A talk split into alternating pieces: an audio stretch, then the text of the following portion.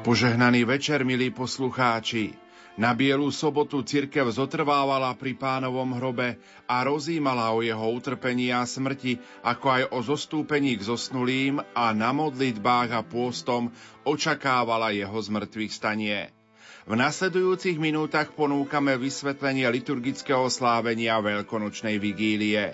Nerušené počúvanie vám zo štúdia Rádia Lumen Prajú majster zvuku Peter Ondrejka a moderátor Pavol Jurčaga.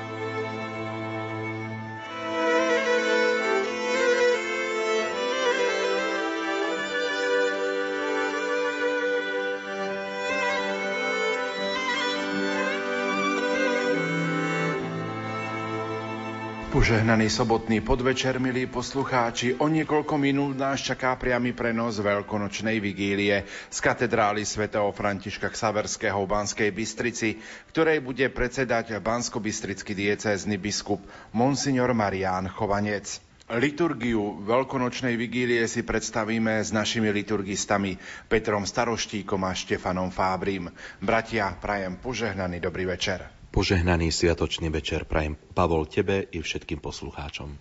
Všetkých srdečne pozdravujem a prajem vám, bratia, aj našim poslucháčom krásny večer veľkonočnej vigílie. Peter, začíname slábiť vigíliu Veľkej noci. Prečo teraz večer, keď si Ježišovo zmrtvých stanie pripomíname zajtrajšou nedelou? Podľa starobilého zvyku ktorej vlastne vychádza zo židovského, alebo môžeme povedať orientálneho počítania času, sa nový deň začínal už po západe slnka predošlého dňa. A rovnako aj oslava význačných sviatkov a udalostí sa začínala vlastne už v predvečer príslušného sviatku, tzv. vigíliou. A preto aj oslava Kristovho skriesenia začína podľa nášho počítania už večer na Bielu sobotu, alebo teda v noci, hoci vlastným dňom Kristovho vzkriesenia je nedeľa. No a potom treba pripomenúť aj starú tradíciu, pretože v antickej cirkvi obrady veľkonočnej vigílie zaberali prakticky celú noc a končili sa kde si až e, spoločným stolovaním na svítaní, keď sa noc rozjasnila z mŕtvych staním nášho pána, tak sa modlilo. Tak toto bolo ešte na konci 4. storočia. No a potom následná veľkonočná nedeľa spočiatku ani nemala vlastnú liturgiu. Keď sa neskôr objavila prax skončenia vigílie pred polnocou, tak až potom v nedeľu sa konala opätovná slávnosť vzkriesenia. Čiže vidíme, že tá história to trošku pozmenila. No a čo je zvláštne, tieto obrady sa postupom času posúvali najprv na večer, potom na popoludnie a to až tak, že napokon sa až do roku 1951 konali na Bielu sobotu ráno, čo bol obrovský a nepochopiteľný paradox liturgie pred druhým vatikánskym koncilom. No podľa starod starodávneho podania je slávnosť Veľkej noci bdením, bdením pre pána. Takto čítame napríklad v knihe Exodus. Bola to noc bdenia, zasvetená pánovi, keď ich vyviedol z Egypta. To je tá pánova noc, ktorú majú bdením sláviť všetci Izraeliti z pokolenia na pokolenie. Takto tam čítame. No a v tomto bdení aj kresťania očakávajú zmrtvých stanie pána a takto ho slávia. Podľa Evanielia, kde čítame, že prišli tam ženy k hrobu, keď uplynula sobota a začínal sa prvý deň týždňa. Teda tá slávnosť veľkonočnej vigílie od pradávna bola slávnosťou ani nie tak večernou, ale nočnou. Bolo to to nočné bdenie. Slávenie veľkonočných sviatkov usmerňuje aj e, jeden z liturgických predpisov, veľmi konkrétne obežník o takomto slávení a zdôrazňuje, že zásadu o tom, že slávenie veľkonočnej vigílie sa má konať v noci, teda určite nie pred sumrakom. Treba chápať túto zásadu doslovne. Čiže po západe slnka nie pred sumrakom. A pripája aj pozoruhodnú poznámku, kde sa tam píše takto v tých predpisoch, že je zaujímavé, že dôvody, ktoré niektorí uvádzajú preto, aby sa slavenie konalo skôr a nie v noci, nikto neuvádza vtedy, keď ide o polnočnú omšu narodenia pána alebo o iné zhromaždenia konané v noci. Církev už od začiatku každý rok slávila Veľkú noc ako slávnosť všetkých slávností.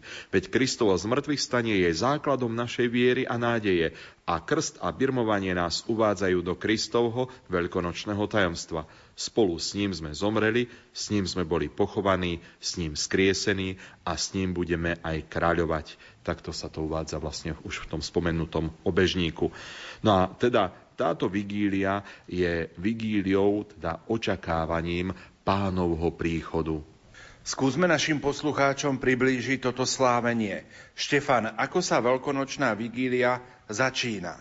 Obsahovo skutočne veľmi bohatá liturgia veľkonočnej vigílie sa začína liturgiou svetla, pri ktorej je zapálený a posvetený oheň. On je symbolom Božieho svetla, ktoré nám dáva Boh Otec skrze Krista. Oheň a svetlo patria k najstarším prírodným symbolom, ktoré naznačujú Božiu prítomnosť a silu, ale aj život a pravdu. Oheň však symbolizuje aj lásku, ktorá horí a hreje, a to aj uprostred tmy a chladu.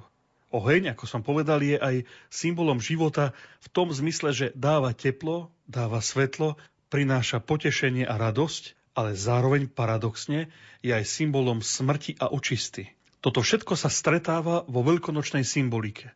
Život a smrť, láska i očistenie. Veľkonočná svieca, paškál, je zase symbolom zmrtvých vstalého Krista. Z pôvodných dvoch veľkých sviec, ktoré sa používali predovšetkým v galikánskej liturgie, sa neskôr vyvinula jedna – tá dostala názov paškál, čo pochádza z latinského paschále, teda veľkonočný, alebo veľkonočná, doslova tá svieca.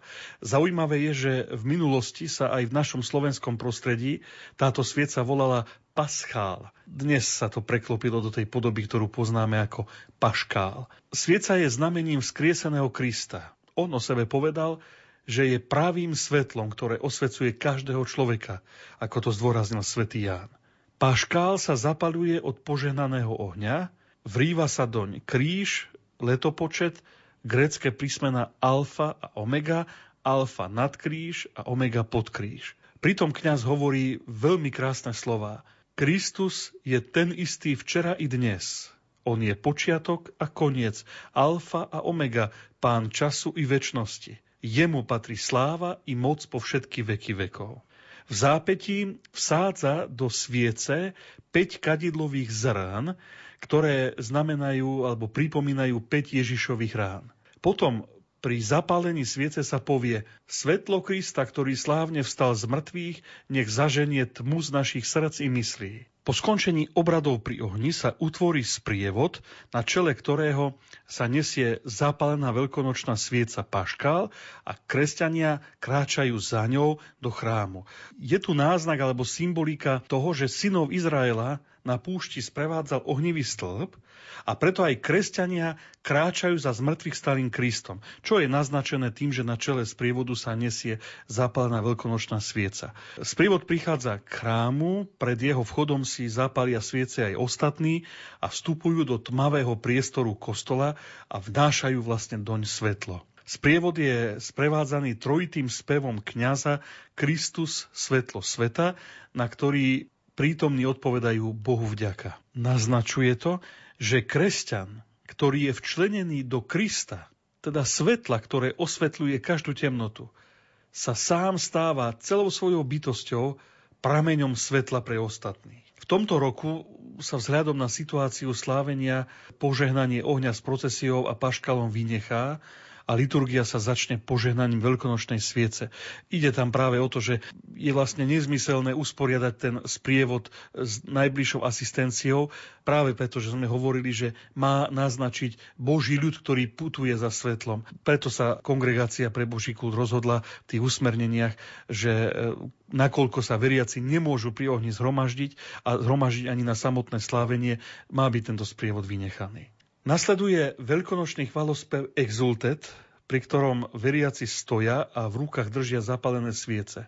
Práve on je vyvrcholením liturgie svetla a prejavom vďaky veriacich za spásu. Prvýkrát sa objavuje v misále Gallicánum Vetus z konca 7. storočia. Autor tohto textu nám je neznámy, ale určite čerpá z hĺbky Augustínových a Ambrozových myšlienok, aj keď korene samotného chválospevu sú ešte staršie. Chválospev Exultet sa začína výzvou k jasavej radosti, ktorá je adresovaná anielom, ale aj zemi, zaplavenej oslninovou žiarou a matke cirkvi, ktorá je okrášlená leskom Kristovo svetla.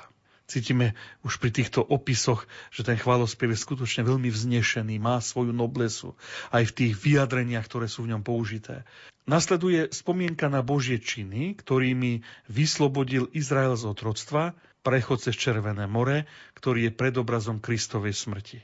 Veľmi dojímavé sú aj slova ospevujúce šťastnú Adamovú vinu, vďaka ktorej k nám prišiel vykupiteľ. Boh takto vlastne z najväčšieho hriechu človeka urobí najväčšie poženanie celého ľudstva. Takto nachádzame akoby trojaký obrad svetla. Zapálenie a požehnanie ohňa, sprievod so sviecou, prinesenie svetla a oslava svetla, teda chválospev. Tam, kde svetlo prežaruje tmu, je vždy prítomný Boh. A preto tieto obrady nie sú podstatou Veľkej noci. Oni len naznačujú Kristovú prítomnosť. To, že svetlo vychádza z tmy hrobu. Týmto sa pripravuje cesta k podstatnej časti Veľkej noci a ňou je vzkriesenie a zvestovanie celému svetu, prečo hľadáte živého medzi mŕtvými. Nie ho tu, vstal z mŕtvych. Lenže k tejto radostnej zvesti, evanieliu, nás privedie veľmi bohatá bohoslužba slova, ktorá nasleduje po obrade svetla. Tá dnešná je neobvykle dlhá, Peter, prosím ťa, priblíž nám jej štruktúru a aj význam, ktorý určite bude pre dnešné slávenie veľmi dôležitý. Skutočne, Pavol, dnešná bohoslužba slova je neobvykle bohatá, pretože je zložená až z deviatich čítaní. Ja by som len možno, že pripomenul to, že keď som na začiatku hovoril, že to bolo to nočné bdenie, tak bolo práve týmto charakteristické, že sa čítali dlho v noci texty svätého písma.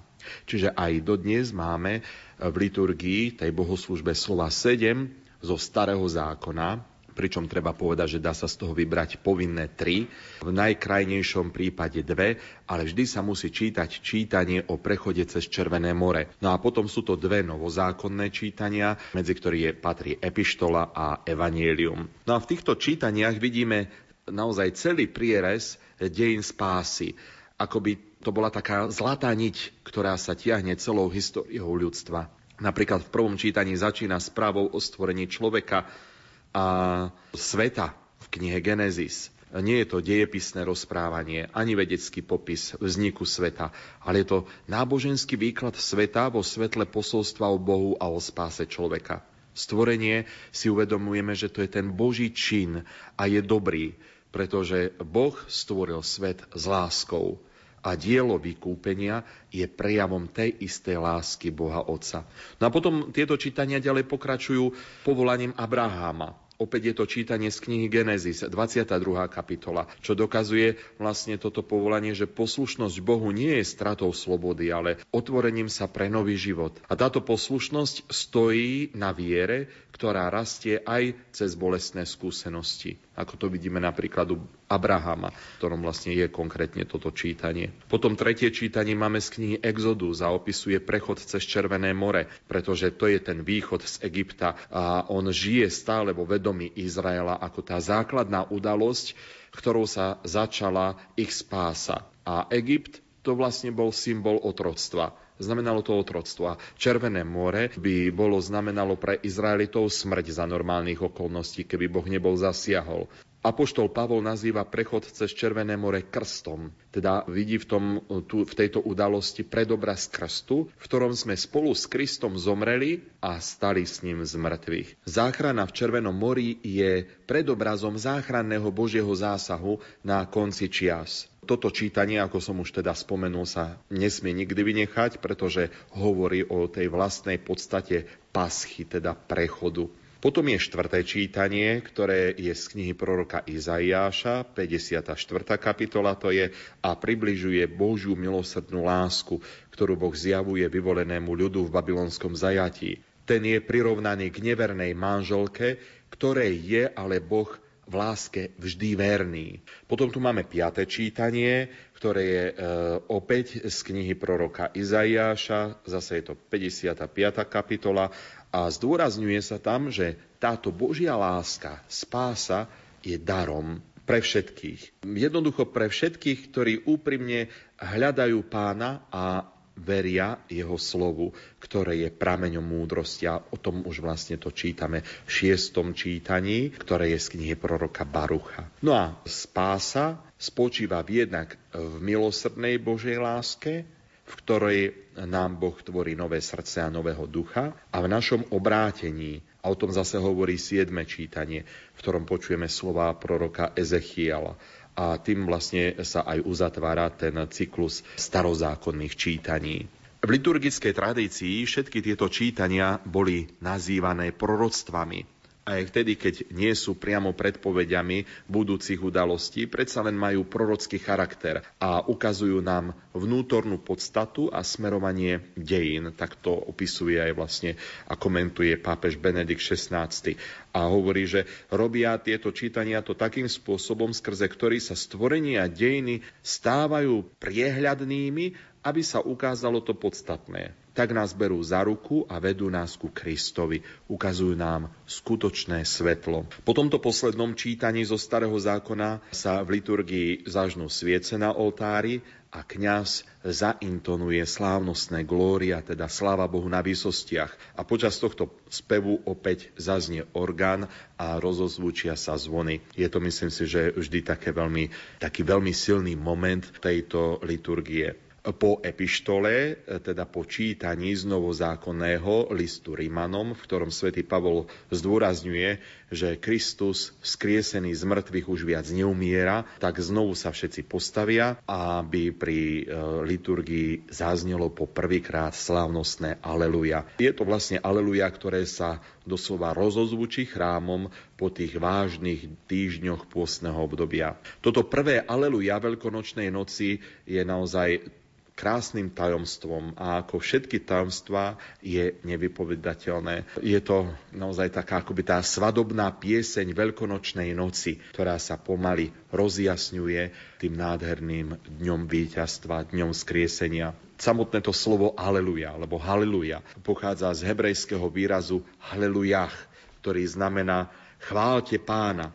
Okrem tohto imperatívu, rozkazu Hillel, teda chváliť, obsahuje tento výraz aj skrátenú podobu Božieho mena Jach. Tento výraz sa najviac objavuje v starozákonných žalmoch a aj kresťanská liturgia prevzala tento výraz podobne ako aj iné výrazy, napríklad amen alebo sabaot a podobne. Takže je to jedno z tých krásnych a kľúčových, a dá sa povedať, že aj najpoužívanejších slov, ktoré sa používajú v liturgii. A práve tento slavnostný spev Aleluja takto po dlhšej odmlke, ktorý sa uvedie, alebo teda je takým uvádzacím spevom do Evanielia, týmto Aleluja sa nám zvestuje pánovo zmrtvých stanie. A môžeme sa stretnúť s obrazom, že pri čítaní tohto evanielia kňaz naozaj zastupuje aniela, ktorý oznamuje správu prázdneho hrobu.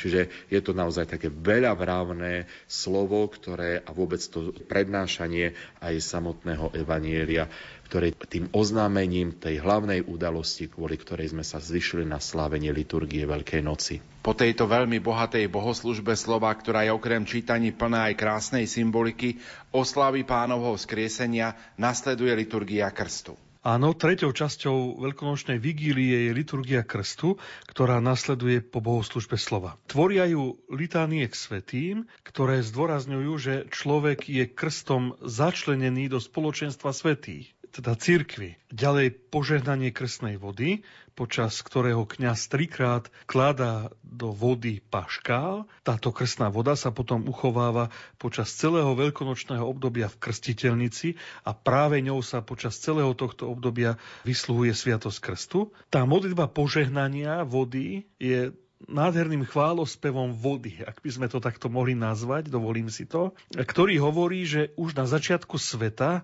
sa Boží duch vznášal nad vodami. Voda potopy naznačila očistenie, prechod cez vodu Červeného mora záchranu, voda Jordánu naplnenie Otcovej vôle a voda vytečená z Ježišovho boku spolu s krvou je zase predobrazom sviatosti. Potom, ak sú kandidáti, nasleduje krst a obnova krstných sľubov, ktorá je pomerne novým obradom, pretože bola do liturgie krstu začlenená až po roku 1951. Po obnove sľubov nasleduje pokropenie krstnou vodou, tzv. úkon asperges, počas ktorého sa spieva spev s relsom vodu. Je to stará forma pripomienky krstu, ktorá sa samozrejme môže konať aj inokedy, predovšetkým pri nedelných omšiach počas celého roka, namiesto úkonu kajúcnosti. Veľkonočná vigília je spolu so slavnosťou zjavenia pána najstarším krstným termínom církvy. Práve od neho sa e, potom odvodzuje i pôsne obdobie, ktoré vlastne tvorilo záverečnú prípravu katechumenov na krst. No a analogicky nám vzniká aj adventné obdobie ako príprava na ten druhý krstný termín a to bolo už, ako som spomenul, zjavenie pána. Liturgia krstu má teda svoje veľmi dôležité miesto v rámci celej bohoslužby veľkonočnej vigílie.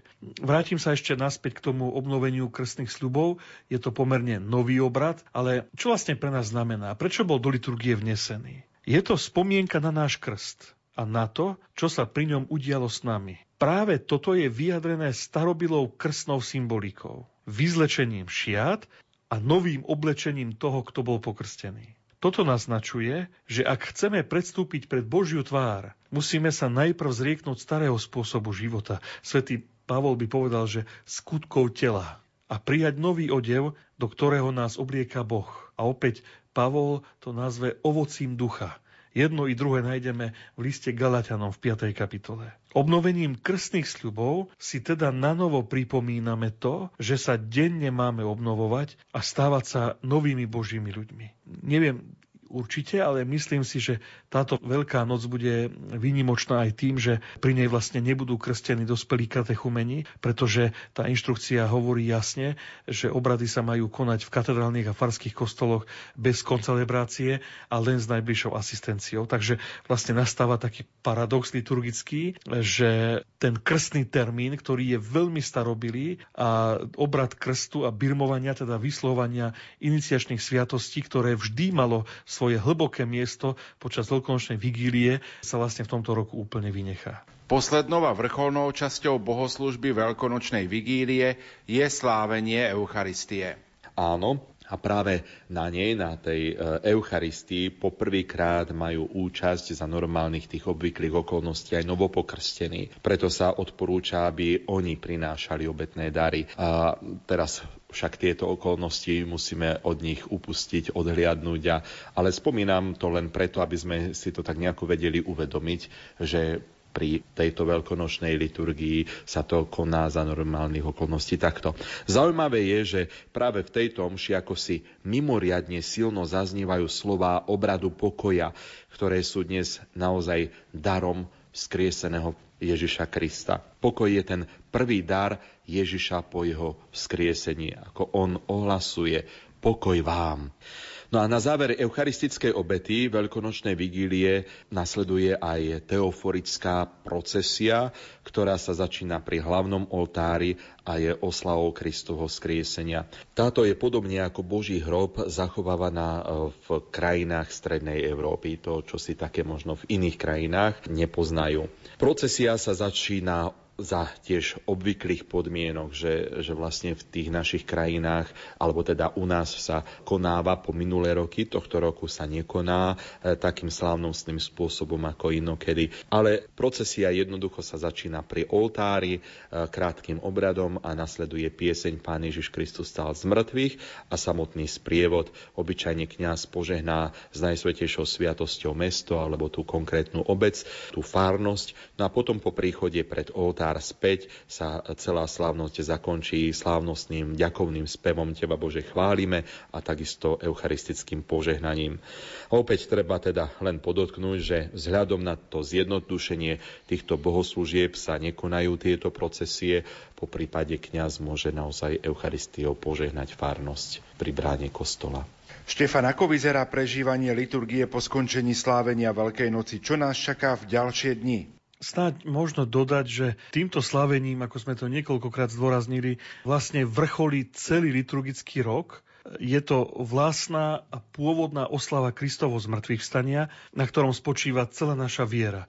Ako to prizvukuje svätý Pavol, keď povie, ak by Kristus nevstal z mŕtvych, márna by bola vaša viera, bratia. Veľkonočná vigília vlastne otvára aj celé nové liturgické obdobie, ktoré nasleduje po Veľkej noci, teda veľkonočné obdobie. Podľa starobilej tradície sa obdobie 50 dní od nedele pánovo zmrtvých vstania do nedele zoslania Ducha Svetého slávi v radosti a plesaní ako jeden sviatočný deň, ba ako jedna veľká nedeľa. Nedele tohto veľkonočného obdobia majú prednosť pred všetkými inými sviatkami pána a slávnosťami. Toto obdobie, ako som už spomenul, je završené slávnosťou zoslania Ducha Svetého, ktoré sa nazýva aj Pentekostes.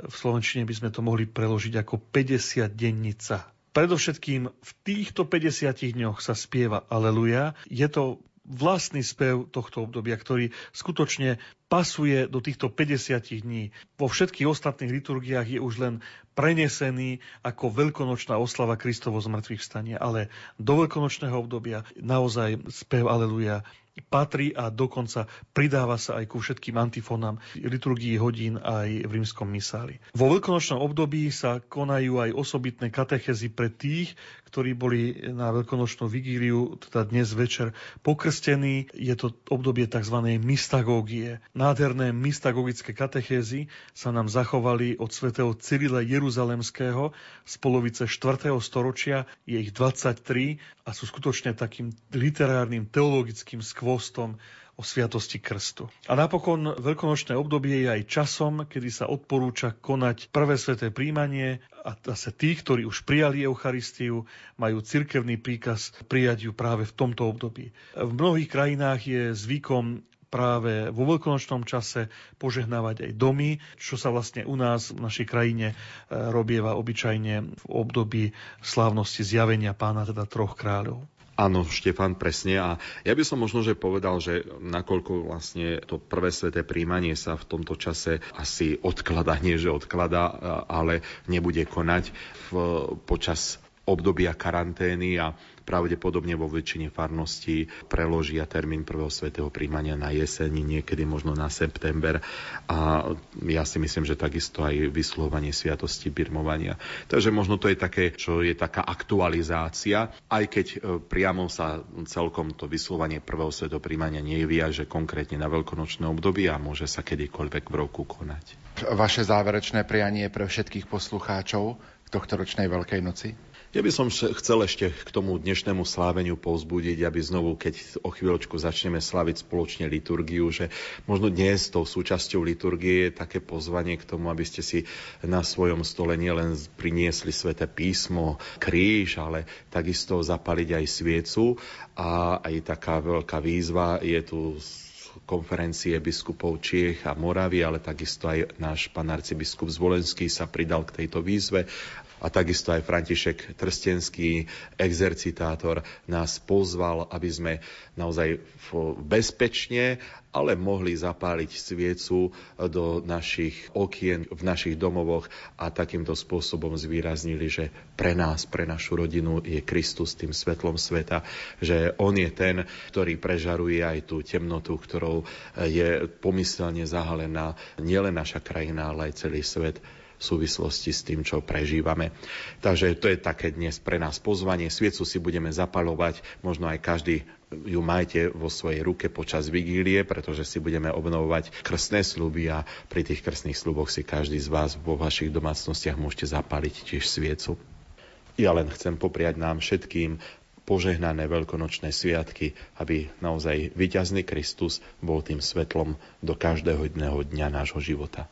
Na záver tejto našej tretej spoločnej veľkonočnej relácie vám prajem, bratia, otec Pavol, otec Peter, ale aj všetkým našim poslucháčom milosti plné a požehnané veľkonočné sviatky a tú skutočnú radosť z Kristovo zmrtvých vstania a hlavne nádej, že zmrtvých stalý Kristus je prítomný s nami a s jeho pomocou všetko zvládneme, čo ako ťažko by to na prvý pohľad vyzeralo.